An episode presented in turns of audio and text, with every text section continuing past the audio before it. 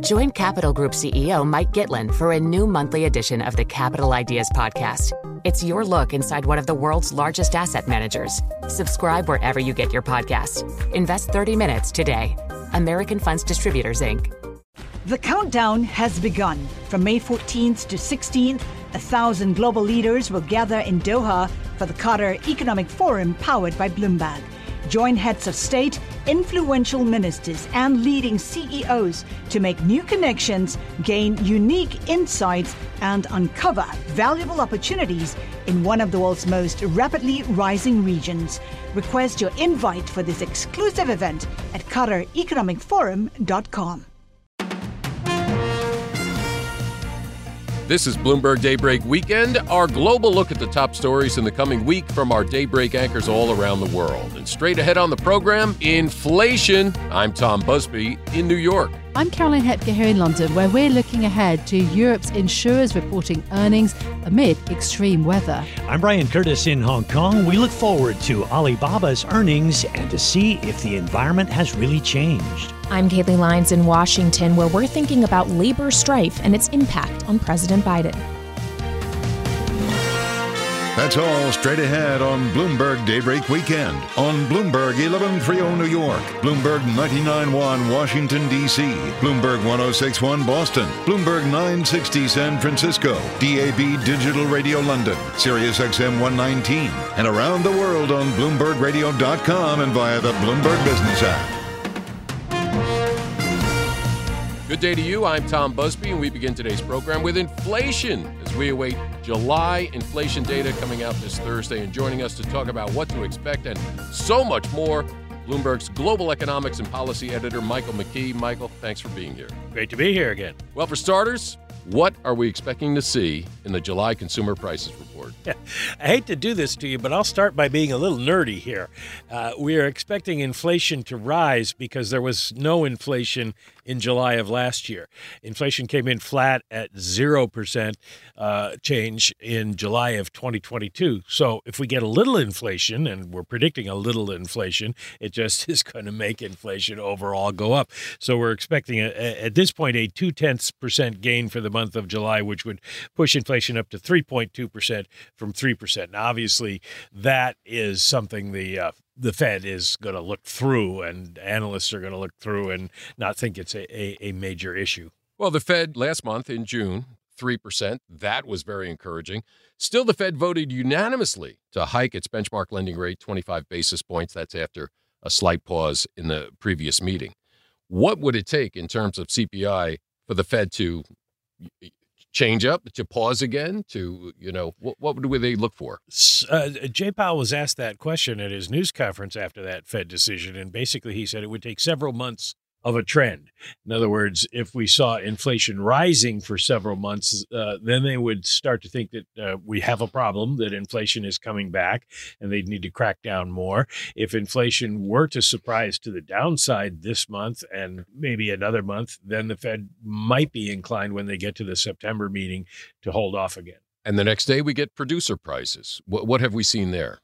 There, we've seen some disinflation. Producer prices have come down, particularly for energy and food and uh, some of the uh, more basic numbers. The issue is that we have seen oil prices rise in uh, the last couple of weeks, and that could catch on. It, it wasn't through much of July, but that could catch on to the end of the survey, and we could see end up seeing uh, a little bit of a rise in headline producer prices.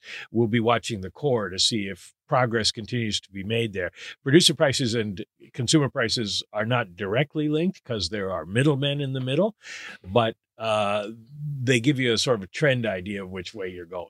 Now, you talked about energy prices, oil prices back to 80 bucks a barrel. We haven't seen that in several months. Uh, gasoline up 25 cents a gallon in just the past week. So there, now there are legitimate factors in this: the heat, OPEC plus. But but is there any end? Is demand is actually down? Yeah, the, the real problem has been, Tom, that uh, we've had some refinery outages, especially down south, in part because of the heat, some unusual outages of uh, refineries, and that's made gasoline more scarce. So the price has gone up. And there's a feeling that if and when things cool off down there, I feel lucky because we're in the Northeast where it's not been that hot. But uh, if if and when things cool off down there, then we should see the refineries come back online and prices drop. So sometime within the next month. Now, obviously, as OPEC Plus raises uh, the price of uh, the input to this oil, uh, that's going to put some upward pressure on gasoline prices, but nothing to the extent that we have seen. And what would end up happening is gasoline prices would not uh, rise by as much, and so you'd see a, a downtrend in headline. And again, eh, eh, people are not filling up like they were before. People still working from home don't need the gas, so it's confounding to see it keep going up, even though demand has leveled off. Well, it's been an unusual kind of situation, but what hasn't after this uh, pandemic? Maybe people are flying more. Maybe people are are uh, ta- I don't know about taking the train, but taking cruise ships, things like that. We've seen good reports from the airlines, so uh, maybe it isn't a driving summer for a lot of people. And I guess with the heat the way it is, you can understand that. Well, people are traveling. Part of that, consumer confidence has moved higher. Fears about a recession we just had last week, Bank of America squash the previous forecast for a recession. And but there are signs consumers may be pulling back on their spending. Let me give you a couple of examples that I saw, and that is Altria, the maker of Marlboro, saying people are uh, cigarettes are so expensive they're buying discount smokes. Uh, Pepsi says people want Pepsi, but they're going to dollar stores, they're going to warehouse clubs trying to get a deal. So, are we seeing that? You know, are there signs that consumers are being more conservative now? We're kind of getting back to spending levels and spending patterns that we saw before the pandemic. A lot of people went to the Walmarts and the dollar stores and things like that trying to save money in the past on groceries, etc., and they're going back to that uh, behavior. But this is all kind of what you would expect in a world that's not overstimulated by the government and that is uh, facing higher interest rates and costs of doing business because the Fed is trying to tamp down on demand. The issue becomes when it crosses some sort of line and we get to the point where uh, people start to worry about recession and then pull back even more, and we get uh, what results in a contraction.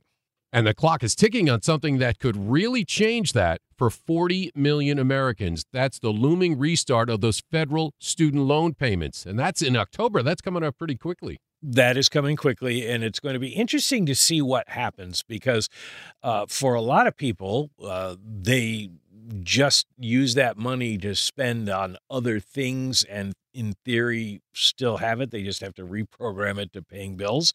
But a lot of people uh, took out other loans and you know used the money they were saving on their student loan bills to pay the other loans and now they're going to have two sets of bills and one set of payments.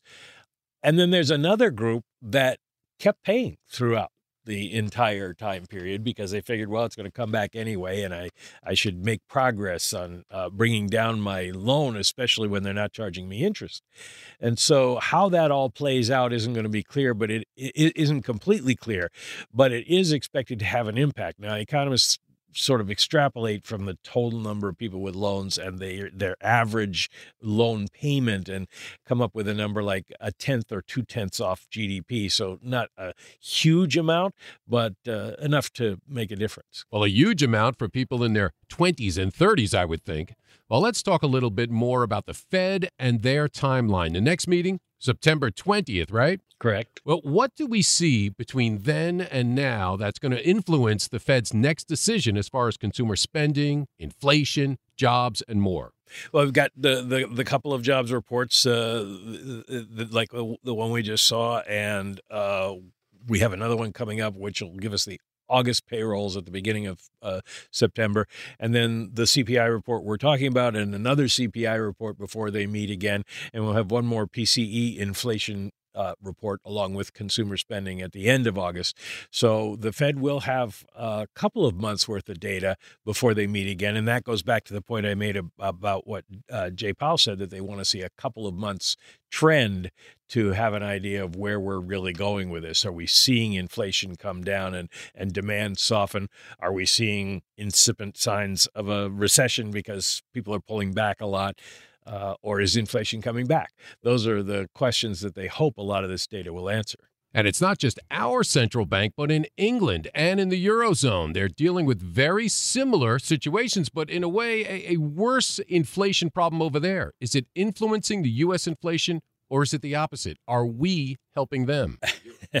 at, at, this point, uh, we are not helping Europe all that much uh, because the dollar is strong, so their trade is uh, not as uh, vigorous uh, with the U.S. Uh, but it, it it does help the United States some. Now, uh, trade in this case, because of we're in a post-pandemic situation, is less important between the United States and these other countries than it is among those countries. The uh, the European Union trades heavily among itself. And people there have done sort of the same thing that we have in terms of cutting back on goods spending. And companies have cut back on investments, and that's hurting the manufacturing powers like Germany and France and Italy uh, there because uh, the, their economies are uh, struggling with uh, with the lack of uh, manufacturing, and uh, we've seen that in the uh, PMI numbers, and we see that in the industrial production numbers. Uh, in the UK, it's a combination of things. It's a little bit of that, uh, but it's also uh, the the bureaucracy brought on by Brexit for trade has slowed trade and made it more expensive. They're still trying to negotiate new free trade agreements, and they haven't had uh, a lot of luck. certainly not with the United States yet. So they have the added costs from that as well, and then they've got a very strong labor market in the same way that the United States does, which also puts upward pressure on prices. Well, thank you, Michael. And that was Bloomberg's global economics and policy editor, Michael McKee. And coming up on Bloomberg Daybreak Weekend, insurance companies attempt to change with climate change risk lurking. I'm Tom Busby, and this is Bloomberg.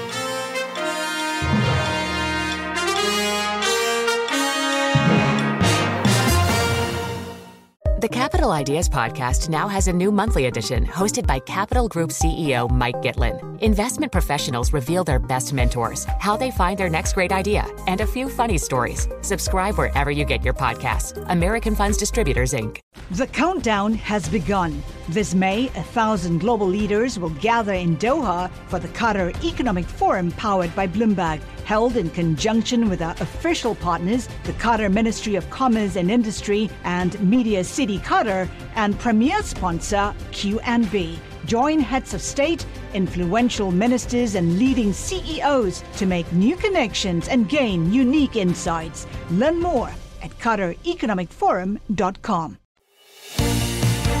This is Bloomberg Daybreak Weekend, our global look at the top stories in the coming week from our Daybreak anchors all around the world. Up later in our program, earnings from Chinese e commerce giant Alibaba and the Chinese government's role in tech in that country. But first, extreme weather gripping many parts of the world, with July likely to be announced as the world's hottest month on record. The impact on society is enormous and on the insurers who navigate climate change. For more, let's head to London and bring in Bloomberg Daybreak Europe anchor Caroline Hepker. Tom, Europe's big insurers from Allianz to Generali, Munich Re, and Zurich Insurance are reporting their earnings in the days ahead. But Europeans are among the least insured against certain types of extreme weather and other natural disasters, something that we've seen a lot of across the continent over the last few months. For more, I'm joined by Bloomberg's Germany correspondent, Oliver Crook. Oliver, great to have you with us. Extreme weather has hit Europe in the past few months in a way I think, I'm sure you'll agree, that has made many people think about climate change in a totally new light, don't you think? I would think so, but you know, obviously, as you know, this is an exceedingly polarized issue for some people. It's hard, though, when you see the kind of trend in terms of the temperatures rising over the last century to kind of not at least pose yourself the question, particularly when you see the ways that it touches, you know, human life in all this different way. We've talked about how it touches agriculture. Sometimes it's cooking food right on the branch. You have, you know, all these rivers drying up. The Rhine is one we've talked about a lot, the most important waterway in Europe, you know, that moves just tons and tons and tons down, up and down every single day. And that be- basically becomes unnavigable at a certain point. We've seen it in France with the nuclear reactors. They can't draw enough water to cool off. And obviously these wildfires in Greece. So I think it's front of mind for everybody. I think the challenge that the market has is how do you price these risks and how do you think about these financially? Yeah, absolutely. And you were speaking to someone very interesting, Munich Re's Ernst Rauch, about this because they've got a whole climate um, centre um, and they do big reporting, not just on their own business, but kind of more broadly across the insurance sector. They've also, Munich Re itself has its earnings coming up uh, in the days ahead. Is weather making certain things uninsurable? So this is the this is the question. I asked him if it made things uninsurable, and so he gave a sort of interesting response to that. He said, "Listen, we're an insurance company. We will insure anything. The problem is you will not be able to afford it." And they look at a sort of simple equation about kind of the risk that is generated by kind of natural disasters, how vulnerable, you know, how in what ways have you mitigated it, and the underlying value of the assets. And he says that even despite the latter two, what he's seeing across the globe is a higher, higher, higher risk of basically weather related events. He says 80 to 90% is down to weather, and that a third of all of the losses in the first half of this year were not down to actually a single weather event, but just more powerful storms over in the United States. Yeah, absolutely. And the data that Munich Re um, pulled together um, showing a near record year for losses due to natural disasters. So things like earthquakes in Turkey and Syria uh, and the storms that you mentioned um, in the US. I mean, the numbers globally are quite staggering, aren't they? Yeah, absolutely. I mean, 110 billion dollars in the first half of the year, and really, again, I was very interested to speak to him because, you know, in a topic that is polarized for many people, it's their business to understand what is going on in the world and to try to appraise that risk. So I asked him about kind of how he really thinks about climate change and how many, you know, how much of these losses can we say are really attributable to climate change we observe upward trends of losses from weather related events in many parts of the world and with many weather related perils. Depending on the region, it is flooding. It can be what's called these convective storms or severe thunderstorms in the United States or wildfires in some parts of the world. So with this upward trend, we, of course, as a risk management company, we need to understand what are the drivers of this trend. And the first element of the of these drivers are socio-economic factors. So increasing wealth and population. And inflation of course today plays a major role in this as well. However even after adjusting for inflation and wealth we do see in some regions upward trends uh, with respect to losses which cannot be explained by these socio-economic factors and here we analyzed and also meteorological data. We collaborate with scientific organizations in order to understand whether there is a link between increasingly severe weather, be it thunderstorms or flooding, extreme rainfalls, and others, and the losses we observe. And the outcome is, as, as of today, is that we have strong indications, not a scientific proof, but strong indications that part of the increase of losses is already driven by changing weather patterns and they are by themselves driven by climate change. And sort of regardless of the cause, if this is just proportionally and numerically going up, this obviously is going to bear on the price of insuring things. Can you talk to me about how much more expensive insurance is going to get as a result of these changes? Well, first of all, if the hazard component of our analysis so the probability of severe flooding or severe other weather-related events is increasing and or the intensity of, of these events, then yes, the overall risk increases and that drives the premium. Now, the question is, of course, um, by how much? And there is no simple answer, and especially no uniform answer for all parts of the world and all perils. I also want to talk to you about the risk, not just of insurance prices going up, but basically parts of the world becoming uninsurable. We hear about this in Florida, you know, California, possibly a risk. Now we see kind of weather patterns changing and how hot it's getting across Europe. Um, what's the risk for the uninsurable portions of the world where you just cannot make an assessment or it's just too risky?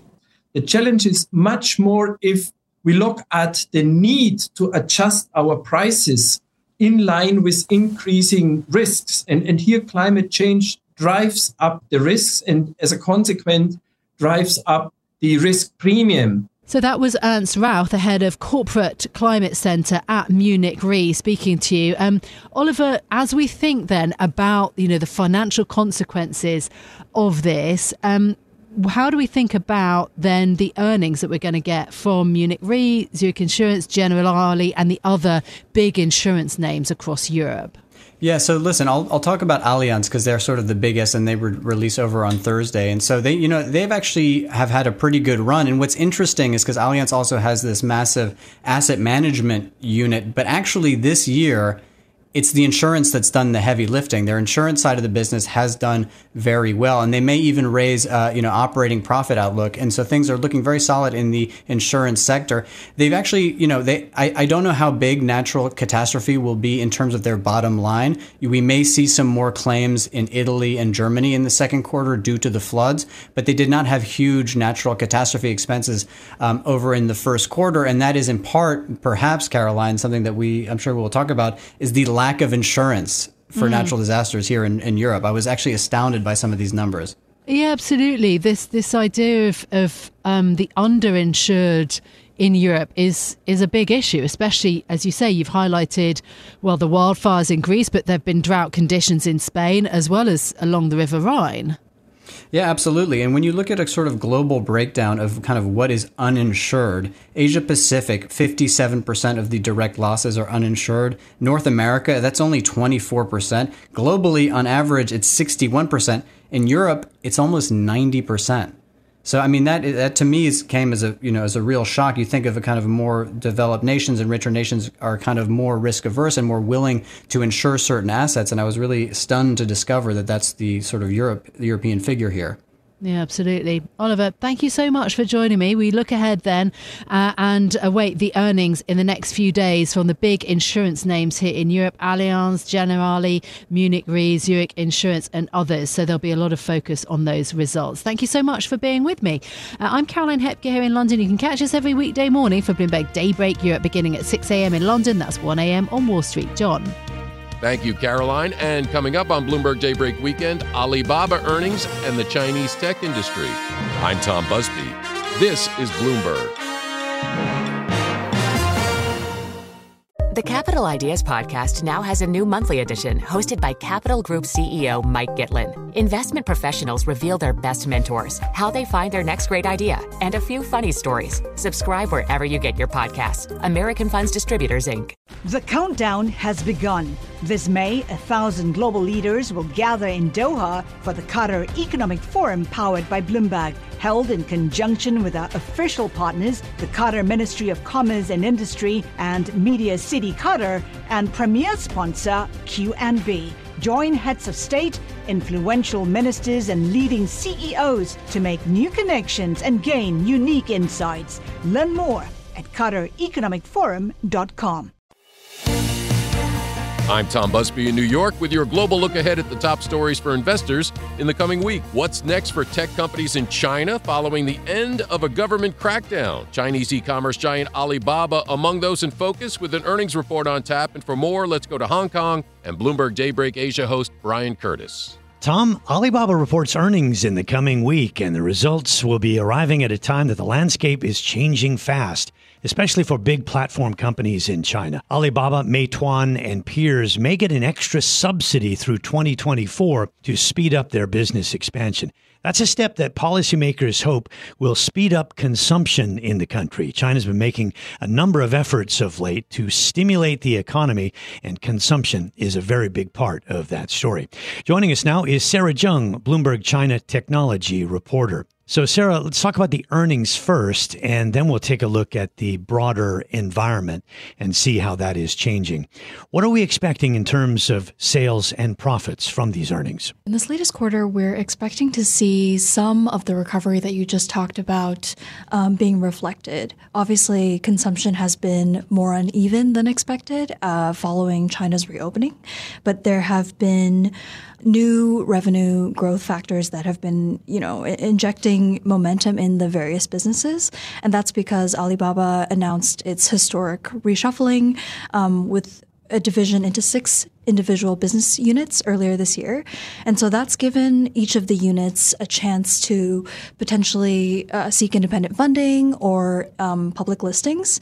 So that, in addition to some of the latest leadership announcements and reshufflings that we've seen, are expected to um, bring more optimism for investors. We, we understand that the consumption boom is is lagging a little bit compared to what was expected. Uh, is is that the case at that end, at the at the sort of e-commerce segment uh, that Alibaba represents, uh, or is it right across the board? Yeah, we're expecting that to be reflected year in terms of year-on-year growth, especially for the bread and butter business, Taobao and Tmall, and also in the international business. Um, there's going to be some headwinds from just the broader macroeconomic environment um, for AliExpress, Lazada, and Trendyol, which is their businesses in Europe and Southeast Asia. What about the cloud business? Is that is that something that will stand out in terms of the rest of the earnings? So cloud is very interesting because we saw that the CEO Daniel Zhang he's stepping down and he's going to focus just on heading up cloud. Cloud is expected to be, was expected to be a pillar of growth for Alibaba in the years to come.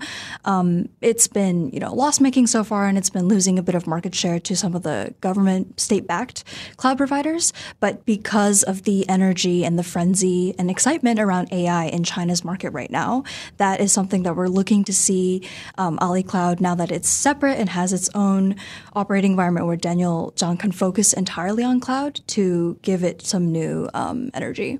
So at the top now with Joe Tsai there, it seems like it's coincided with his being named to that position and Daniel Zhang being moved to the cloud exclusively that the stock has kind of caught fire. I'm not sure the two are connected, but if you could say a couple of words about what it means to have Joe Tsai back in that position. Sure. So Joe Tsai, he's a known entity. He's been with Alibaba since the very beginning. Having him there as a reliable, you know, person at the helm of the company, that's something that investors are excited about. Same with um, the new CEO, Eddie Wu. He's also been a long time veteran of the company. Um, so these are people who have been with Jack Ma, who's sort of still the spiritual leader of the company from the very beginning.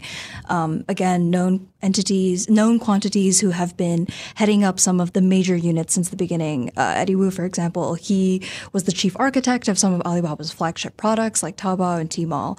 Um, so we know that we know so, that. So it's a positive. It's a positive. That's right. You mentioned Jack Ma is still the spiritual leader of Alibaba, and I'm just curious about to what extent he's still involved in the running of the company. It's interesting because earlier this year, when he reappeared on campus, employees were so excited to see him. Um, and, and that sort of speaks to the mantra and maxims that he has instilled in the company's culture from the beginning. Um, Joe Tsai and Eddie Wu, like I mentioned, they both embody that as well. He is not directly involved in the day to day operations from what we know anymore, given, you know, the regulatory scrutiny and the tech crackdown over the last two years, he's really been stepping back from the limelight. And there was a lot of speculation before about whether or not he could return to China. Um, we did see him back in Hangzhou. So that's another positive sign from the regulatory side. Now, I'm curious about the overall environment. We've had a little bit of a change in thinking in China, I think, from policymakers, uh, even to the extent that in the property market, what they've been saying now is, is they've sort of not repeated the old mantra that houses are for living in, not for investing in. I wonder if the attitude has changed for the big technology companies, the big platform companies.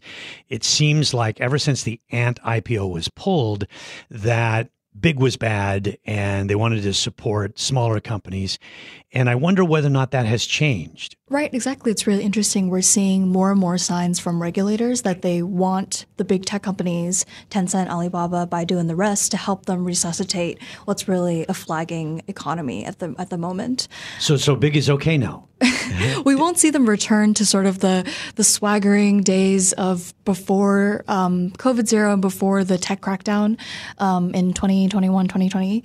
But we will see them slightly be unshackled to be able to pursue sort of tech sectors that Beijing sees as its primary priorities strategically. So, for example, in AI, cloud, computing, chips, these are all strategic areas they need to compete with the U.S., and we're going to see them be able to to move forward in those areas. In the past, they snapped up a lot of smaller companies, startups, and really used uh, the the energy there and uh, you know the push in new technology areas. Uh, is that likely to continue? that it seems like is still being reined in to mm. to some extent. So we're not going to see them be the main drivers of, of venture capital investment. So a lot of the startups we're talking to now, they're not really looking for investments from Tencent and some of the big giants anymore. Now they're more focused on just like smaller level applications and working with um, maybe early stage kind of investors rather than trying to be acquired by the big giants. And I wonder whether or not they're as successful as they were before in attracting talent talent is a big problem. Like we've been sort of dancing around this issue of China's um, sluggish economy, and so youth unemployment that's a really big issue. Another reason why Beijing wants these big tech companies to come back and revive some of that unempl- uh, that employment situation. Um, but yeah, talent is definitely a big issue. We were, we were seeing some layoffs from some of these companies, um, and just a lot of anecdotes about people leaving the industry or not being able to get the same kind of bonuses that they did before. Now we had an interesting moment recently where Ant wanted to to buy back shares and wanted to buy back shares from all the shareholders, including the biggest one, Alibaba. And Alibaba chose not to sell.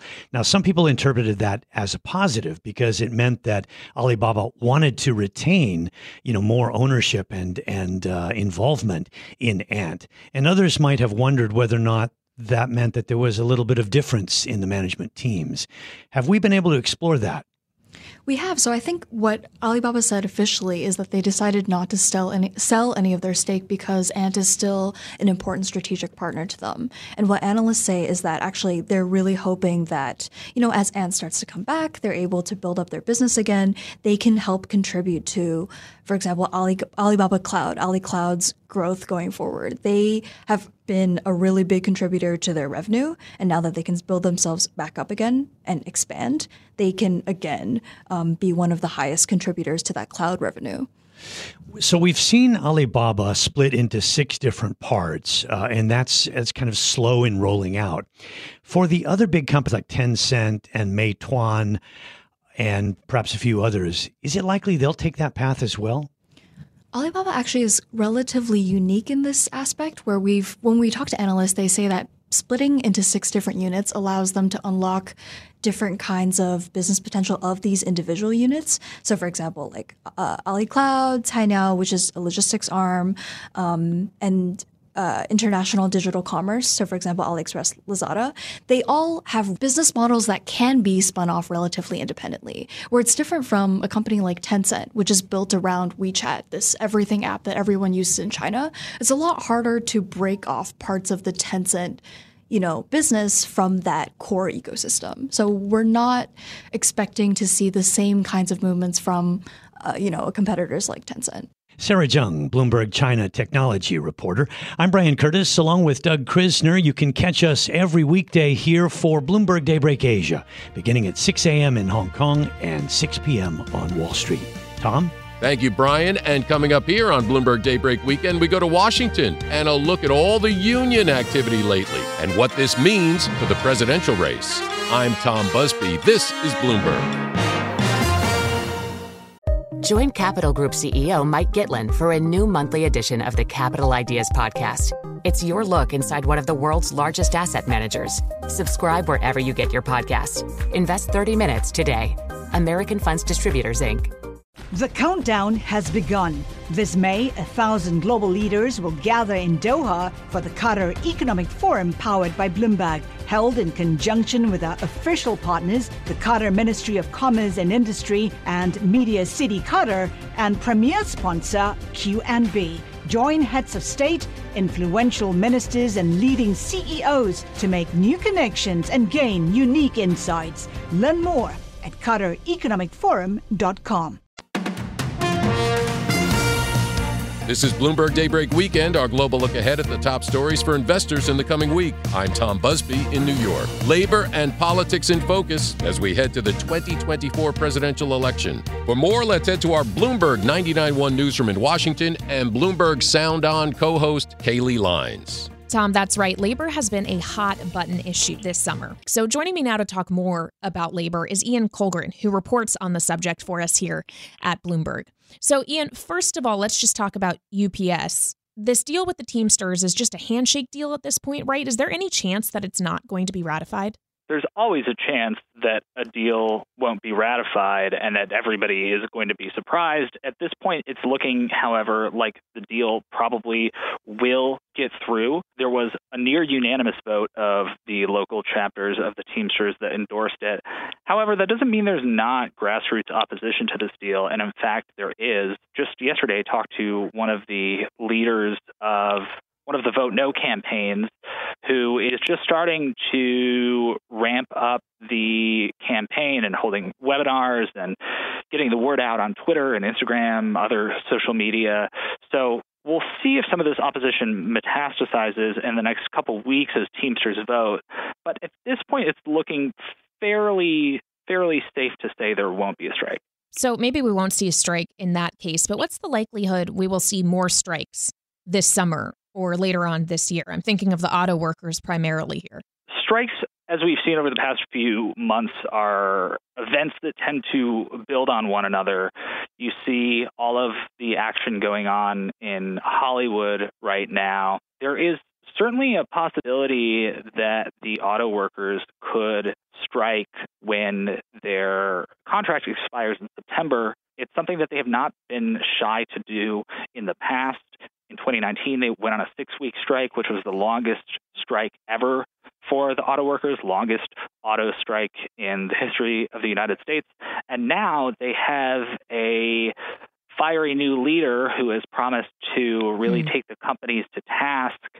And that will be a whole different dynamic here as we get closer to the drop dead date for negotiations. Well, speaking of leaders, Ian, how does all this play for President Biden, who has tried very hard to bill himself as a pro labor president. All of these strikes put President Biden in a tough spot because it essentially forces him to choose between the union and the company. And that's not a choice that he wants to make under any circumstance. He's somebody who has also tried very hard to champion uh, manufacturing and American innovation under his administration and it's just sort of a just sort of a no-win situation for the president if he is to intervene in some of these strikes because he's going to have to make somebody really unhappy. And in the mm-hmm. case of the rail deal late last year, he did have to make a lot of union members really unhappy by forcing a deal through Congress to avoid a potentially crippling strike for the U.S. supply chain. So, how do you think this will play in the 2024 race, considering he's not just a sitting president, he's seeking reelection? He certainly risks alienating his base if he angers too many union members by siding against them in some of these negotiations. They're going to be watching closely to see whether his actions and his words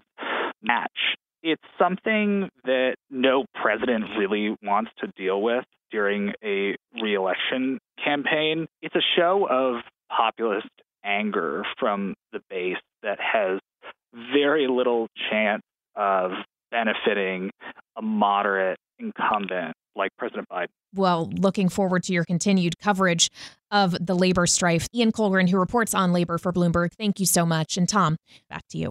Thank you, Kailey. That was Bloomberg Sound On co host Kailey Leinz reporting from our Bloomberg 99.1 newsroom in Washington. And you can hear Sound On weekdays, 1 to 3 p.m. on Bloomberg Radio. And that does it for this edition of Bloomberg Daybreak Weekend. Join us again Monday morning at 5 a.m. Wall Street time for the latest on markets overseas and the news you need to start your day. I'm Tom Busby. Stay with us. Top stories and global business headlines are coming up right now.